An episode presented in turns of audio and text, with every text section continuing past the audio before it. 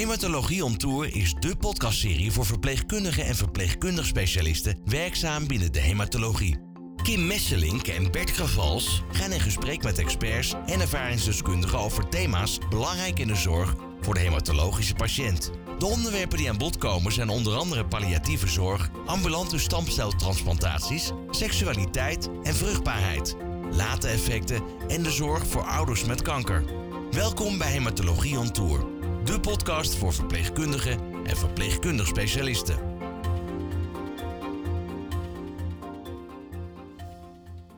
Weten we eigenlijk wel hoe actief oncologische patiënten zijn tijdens een ziekenhuisopname? En hoe krijg je patiënten gemotiveerd om te bewegen in het ziekenhuis? De beweegsensor geeft de zorgverlener inzicht en stimuleert patiënten om actiever te zijn tijdens een hospitalisatie. Hoi Bert, Hoi Kim. We zijn vandaag in het UMC Utrecht bij Petra Borg en zou je haar willen voorstellen aan ons? Petra werkt sinds 2017 als fysiotherapeut in het UMC Utrecht. En zij is aan het promoveren op het belang van bewegen tijdens en rondom de ziekenhuisopname bij oncologische patiënten. Ze schrijft ook op dit moment de leidraad perioperatieve zorg bij buikchirurgie, gezien vanuit de fysiotherapeuten. Ja, allereerst zou ik jou vragen, wat zijn zo de schadelijke gevolgen van niet bewegen voor mensen die opgenomen zijn in het ziekenhuis? Uh, we weten dat patiënten die in het ziekenhuis liggen veel tijd in bed doorbrengen. Uh, en dat heeft nadelige gevolgen. Je hebt een hoger risico op krijgen van complicaties, een longontsteking. Maar ook achteruitgang van je dagelijkse activiteiten. Dat het minder makkelijk gaat als je lange tijd in bed hebt gelegen. En heb je ook het idee dat mensen dan langer opgenomen zijn? Is dat ook bewezen? Ja, en we weten dat als patiënten inderdaad uh, nou ja, lange tijd in bed liggen, dat je spierkracht verliest, dat het niet meer lukt om je dagelijkse handelingen uit te voeren, waardoor terugkeer naar de thuissituatie uh, lastiger wordt. Je hebt natuurlijk twee verschillende patiënten die opgenomen zijn in het ziekenhuis. Je hebt de mensen die een operatie hebben ondergaan. Ik kan me voorstellen dat dat sowieso een bepaalde gevolgen met zich meebrengt qua mobiliteit voor die patiënt. En je hebt de andere patiëntengroep die opgenomen is omdat die chemotherapie moet krijgen. Kun je over die twee verschillende populaties iets, iets vertellen en hoe je dat uh, aanpakt om die aan het bewegen te krijgen? Zeker. Bij uh, patiënten die een operatie hebben ondergaan, weten eigenlijk van tevoren wel hoe sneller je in beweging komt, hoe beter het is. Dus die patiënten proberen eigenlijk zo snel mogelijk weer zo normaal mogelijk te laten bewegen binnen wat kan. En je hebt patiënten natuurlijk die op de oncologische afdelingen opgenomen zijn in verband met chemotherapie of dat die veel last hebben van vermoeidheid. En daar speelt heel erg de belasting en belastbaarheid aspect een belangrijke rol. Dus een goede afwisseling tussen zowel inspanning als ook rustmomenten. Ja, want het is nog wel eens lastig voor patiënten dat ik ben zo moe, maar dan kan bewegen ook juist bijdragen om die moeheid te verbeteren, toch? Zeker, ja. Je hebt het beide nodig om het op te bouwen uiteindelijk. Hè. Bewegen, vermoeidheid is vaak ja, multifactorieel, maar we weten ook dat nou ja, in bed liggen en in bed blijven liggen, dat het uiteindelijk niet helpt voor die vermoeidheid. Dan is het wel belangrijk dat het afgewisseld wordt met beweging om je spierkracht weer op te bouwen en om uit de vicieuze cirkel te komen. En hoe leg jij dat uit aan patiënten? Ja, dat is een uh, goede vraag. Kijk, je weet, kijk, vermoeidheid, een activiteit als opstaan uit de stoel, ik maak het vaak heel concreet, het kost nou eenmaal meer energie als je minder spierkracht hebt. Dus het is belangrijk om zo sterk mogelijk te zijn, zodat een activiteit als opstaan of naar het toilet lopen uh, minder energie kost. En daarom is het belangrijk om je spierkracht zo goed mogelijk uh, te houden, ook tijdens de opname. En uh, nou, ik, ik, noem eigenlijk uh, specifiek ook die patiënt erbij, omdat ik vaak merk dat het soms best lastig is om patiënten te motiveren om, om te gaan bewegen, omdat ze, of ze zijn misselijk of vermoeid. Of, en, en hoe kunnen we patiënten motiveren? Want jullie hebben daarin hier in het, in UMCU echt een, een gouden fonds, zou ik bijna willen zeggen, opgevonden. Ja, je bedoelt de beweegsensor. Nou, eerst over op je eerste vraag. hoe kunnen we patiënten motiveren? Uh, ik denk dat het heel belangrijk is om uit te leggen wat de gevolgen zijn van in bed blijven liggen. Hè. Als patiënt bewust is van ook de nadelige effecten van het op bed blijven liggen. Hè. Je voelt je moe, dus het is logisch dat dat je eerste reactie is. Maar vaak zijn patiënten zich niet meteen bewust van de gevolgen daarvan. Dus ik denk dat dat het allerbelangrijkste is, dat de patiënt begrijpt waarom het zo belangrijk is. Met de beweegsensor proberen we ook inzicht te krijgen in het bewegen. Als uh, zorgverlener, als fysiotherapeut kom je even op de kamer en is het vaak heel moeilijk om uh, zicht te krijgen op de patiënt, hoeveel die heeft gedaan, wat kan, wat nog haalbaar is, wat je van diegene kan vragen. En uh, met het gebruik van de beweegsensor krijgen we meer informatie over ook de voorgaande dagen, maar ook over de dag verspreid wanneer de patiënt actief was. Dus het geeft vooral heel veel inzicht. Ja, ja, en dat zou verpleegkundigen ook kunnen helpen van, om te weten van hé, hey, die patiënt is al heel veel bezig geweest. Dus ik kan nu nog wel een keer vragen om, om uit bed te gaan, maar misschien vraag ik dan wel te veel. Ja, en dat is soms heel lastig inschatten. Een patiënt zegt, ja, ik heb al een rondje gelopen Ja, vandaag, eh, veel gehoord. dat. Maar goed, één rondje lopen op een dag ja, is nog niet heel veel voor een hele dag actief zijn en om het weer op te bouwen. Dus daarom kan het helpen als je weet, gisteren is de patiënt 30 minuten per dag actief geweest, eh, rondgelopen. Vandaag zit je op 15 minuten. eh, misschien lukt het om nog een keertje te lopen. Terwijl aan de andere kant, als een patiënt al drie keer zoveel heeft gedaan als de voorgaande dag, kun je zeggen, nou, Misschien Nee. even rust nemen. ja, bouw het rustig op. Eh, Ja. Dus het, nou ja, het geeft veel meer sturing in wat je de patiënt kan adviseren. Komt het ook wel eens voor dat je patiënt juist moet afremmen? Dat uit die beweegsensor blijkt dat ze eigenlijk een beetje te veel aan het bewegen zijn en dat het genezingsproces van bijvoorbeeld na chirurgie van de wond eh te goede zou komen bijvoorbeeld? Nou, ik denk per se te veel bewegen. Ik weet niet of het invloed heeft op de wond of nadelige effecten. Dat geloof ik niet. Ik denk dat dat de patiënt zelf al, nou ja, als hij zich er niet goed bevoelt of super moe is, dat je wel grenzen moet aangeven. Ik geloof heel erg in het verdelen over de dag. Dus het geeft wel heel erg inzicht. En als je alles in de ochtend doet, maar daarna helemaal afgedraaid is, ja, dan kun je beter in de ochtend minder doen om het in de middag te doen. Dus het beter te verdelen over de dag. Dus op die manier kun je wel advies geven hoe je het wat meer stapsgewijs kan opbouwen. En dan meer op basis van gevoel van de patiënt als het echt te veel is. Ja, we hebben het al heel even over je, jullie eh, beweegsensor gehad. Zou, zou je eens iets meer kunnen vertellen? Hoe ziet dat eruit en hoe gaat dat in zijn werk? En hoe, hoe hebben jullie dat geïmplementeerd? Op de chirurgische oncologie, meen ik, hè? Of Ja. inmiddels ook ergens anders? We gebruiken nu op meerdere afdelingen, maar eh, we zijn gestart op de chirurgische oncologie. Het is een, eh, een kleine sensor die om de enkel wordt gedragen middels een bandje. Die sensor heeft een batterijduur van een jaar, dus die gaat gewoon continu mee. En die meet het aantal actieve minuten dat een patiënt actief is geweest op de dag. Dus als er beweging heeft plaatsgevonden, zoals eh, nou ja, transfer maken uit bed, rondlopen over de afdeling. En dat beweeggedrag wordt automatisch uitgelezen als de patiënt eh, bijvoorbeeld op de kamer loopt door een kastje die eh de beweegsensor uitleest, waardoor het beweeggedrag van die patiënt in zijn eh, elektronisch patiëntendossier komt. Kan de sensor ook de intensiteit van de beweging meten? Of alleen of er beweging geweest is of niet? Ja, de sensor meet de snelheid van de beweging. En op basis daarvan wordt dus inschatting gemaakt op metwaardes. Dus de snelheid van de beweging zegt iets over de intensiteit. Al zien we wel vaak tijdens ziekenhuisopname dat het vooral belangrijk is dat er bewogen wordt. En gaat het nog niet echt om die snelheid van de beweging. Ja. Dus maakt het ons niet uit of het een rondje langzaam of snel gelopen is, als er maar beweging is geweest. En wordt dat dan ook teruggekoppeld aan de patiënt? Kan die ook eh, voor zichzelf zien van zo, zoveel ben ik eh, vandaag in beweging geweest?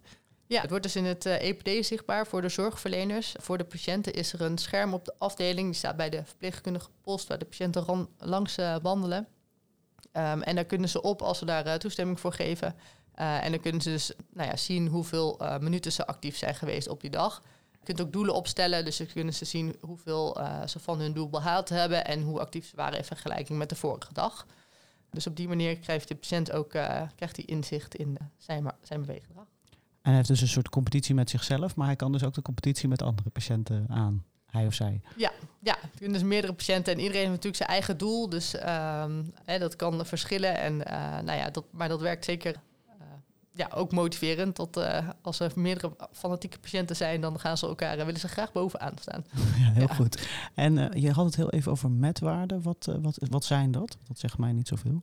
Ja, eh, dat is de, de intensiteit van een beweging. Maar goed, het wordt natuurlijk het wordt om de enkel gedragen. Dus dat is een schatting op basis van de snelheid van de beweging. Dus het belangrijkste is dat, eh, Dat gaat niet op basis van hartslag.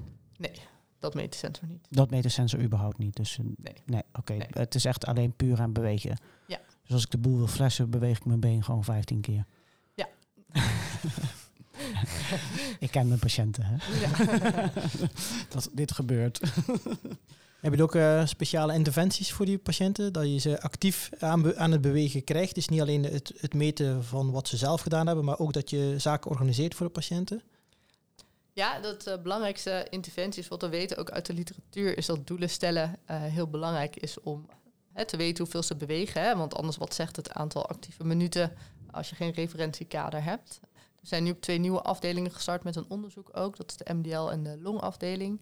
En daar hebben we eh, een onderzoek gedaan ook eh, met een interventie waarbij we doelen hebben gesteld en patiënten dus ook inzicht hebben in hun beweeggedrag. Kun je, kun je een voorbeeld noemen van zo'n doel? Ja, gewoon het aantal minuten. Dus bijvoorbeeld Ja, ja, eh, streven naar vandaag 30 minuten actieve minuten. En dat kan dus aangepast worden als het doel behaald wordt. Dan kun je hem omhoog zetten. En als het doel niet behaald wordt, zou je hem kunnen aanpassen naar beneden. En wa- wat is een minimaal doel bij, bij oncologische patiënten? Ja, ik denk een gemiddeld doel, dat is niet een minimaal doel, maar een gemiddeld doel is als patiënten 30 minuten actief zijn, dan, eh, nou ja, dan lopen ze wel eh, meerdere keren per dag een stukje over de afdeling. Ja, dat, dat stemt ook een beetje overeen geloof ik met de WHO, hè, wat het WHO als doel heeft, toch? Eh, dat je minimaal zoveel minuten per dag... eh, Moet ik ook even over nadenken. Ja, ik weet niet precies wat afkappen even kijken wat mijn, ja. mijn Fitbit zegt, ja. ja. Nee, dit gaat over ehm, inzichten in eh, mensen die opgenomen zijn. Op een bepaald moment gaan ze hopelijk ook eh, weer terug naar huis. Mhm. Hoe eh, zorg je ervoor dat ze datzelfde beweegpatroon op zijn minst ook thuis eh, aanhouden? Ja, mooie vraag. We merken dus heel erg inderdaad dat de ziekenhuisopname is vrij kort. En daarna ga je naar huis en dan ervaren toch veel patiënten dat er een, ja, een gat is, zeg maar. In, in zo'n- tijdens een ziekenhuisopname is er heel veel disciplines die langskomen, heel veel advies dat gegeven wordt en dan komen ze naar huis en dan moeten ze het ineens zelf doen. Dus daarom zijn we op de chirurgische oncologie eh, nu bezig met een haalbaarheidsstudie. Dus kijken we bij 10, 15 patiënten of het haalbaar is om al voor die tijd te starten met de beweegsensor. Omdat we merken dat dat iets meer een teachable moment is. Hè? Patiënten iets makkelijker iets aan te leren is en dan al handigheid ermee krijgen met die beweegsensor en het dan ook makkelijker tijdens de ziekenhuisopname kunnen toepassen. Dus ze starten nog voor de operatie, bedoel je? Om gewoon een baseline te krijgen van hun beweeggedrag. Maar ook vooral dat ook na die tijd, dus als ze vanuit het ziekenhuis naar huis gaan, dat het wordt doorgetrokken. Want we weten uit een onderzoek vanuit Amsterdam ook dat patiënten opgenomen, acute ou- ouderen die opgenomen waren, dat ze thuis eigenlijk een keer zo actief waren in vergelijking met tijdens het ziekenhuis. En met zo'n beweegsensor doortrekken hoop je eigenlijk dat er meer een stapsgewijze opbouw in zit. Al eerder tijdens het ziekenhuisopname, maar dat het dus ook doorgetrokken wordt thuis om weer op een oude niveau te komen. Maar daar zijn we dus al sinds kort mee gestart. En als mensen dan thuis, je had het eh, even in het voorgesprek al over, dan krijgen mensen ook een app. Ja. Eh, of die kunnen ze downloaden op hun telefoon. En, en hoe ziet Ja. die app er precies uit? Ja, het is eigenlijk een eh, nou ja, relatief simpele app die ze dus dan ook al voor de opname starten. Het kan ook tijdens de ziekenhuisopname gebruikt worden hoor, in plaats van het scherm op de afdeling. De patiënt krijgt dan een app en kunnen dan, de beweegsensor wordt dan gekoppeld aan die app en die kunnen dus dan hun eigen eh, actieve minuten per dag zien. Ja, en die zouden ze dan vooraf en achteraf eh, van de opname ook kunnen gebruiken. Ja, en die kunnen ze dan gewoon om blijven houden. Ja, Oké, Ja. en, en wat is de naam van de app? Is ook altijd wel leuk. Atris. Atris. Ja, en is voor, voor iedereen toegankelijk of alleen voor het UMCU? Nou, het werkt wel op basis van de zorgverlener. Dus een zorgverlener die koppelt een sensor aan een patiënt toe. Eh, dan kan die patiënt die eh, sensor koppelen in de app. En dan wordt het beweeggedrag, dus wat in de app zichtbaar is, ook eh, zichtbaar in het EPD, het elektronisch patiëntendossier van de patiënt. Dus preoperatief, ziet de patiënt ook al een fysiotherapeut? nee, nee, via de Nee. verpleegkundig specialist. Dat gaat via de Eh, verpleegkundige ja, het specialist. is nu nog studieverband, maar ehm, dus nu wordt het alleen nog meegegeven en uitgelegd. En hoe is het contact met de eerste lijn? Hoe doen jullie dat? Het wordt niet direct eh, hier binnen gedaan, maar eh, met, die app, met, met de beweegsensor maakt het wel mogelijk dat de patiënt zelf gewoon eigen regie heeft over zijn beweeggedrag. Hè, en dat dus ook thuis met, in de eerste lijn kan laten zien hoe het belopen is en op te bouwen. We verwijzen natuurlijk wel heel vaak eh, patiënten door naar een eerste lijn fysiotherapeut. Dus daar ehm, kunnen ze dit ook gebruiken en voortzetten. Hè. Het geeft vooral inzicht in het hele traject. Wat voor iedere zorgverlener denk ik eh, van meerwaarde kan zijn. En verwijzen jullie altijd naar een oncologisch fysiotherapeut? Ja, wel vaak. Tenzij de patiënt gericht al of bij een fysiotherapeut bekend was of een specifieke voorkeur heeft. Maar in principe een oncologische fysiotherapeut. Ja, En eh, die weet dan ook van dit onderzoek. ja nee, we zijn nog maar net gestart. Hè, dus het is eh, op dit moment dus eigenlijk nog niet, want de eerste patiënten hebben we net geïncludeerd. Oh, dus het is nog niet naar huis. Oké.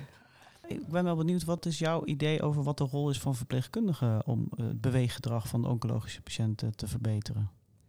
Ja, ik denk dat bewegen eh, een standaard onderdeel is van zorg en dat het niet specifiek bij één iemand ligt, maar dat het eigenlijk een taak van ons allemaal is om de patiënt zo goed mogelijk in beweging te houden tijdens de ziekenhuisopname, om hem ook zo goed mogelijk met ontslag te kunnen laten gaan. Dat onderdeel is eh, van zorg. Hè.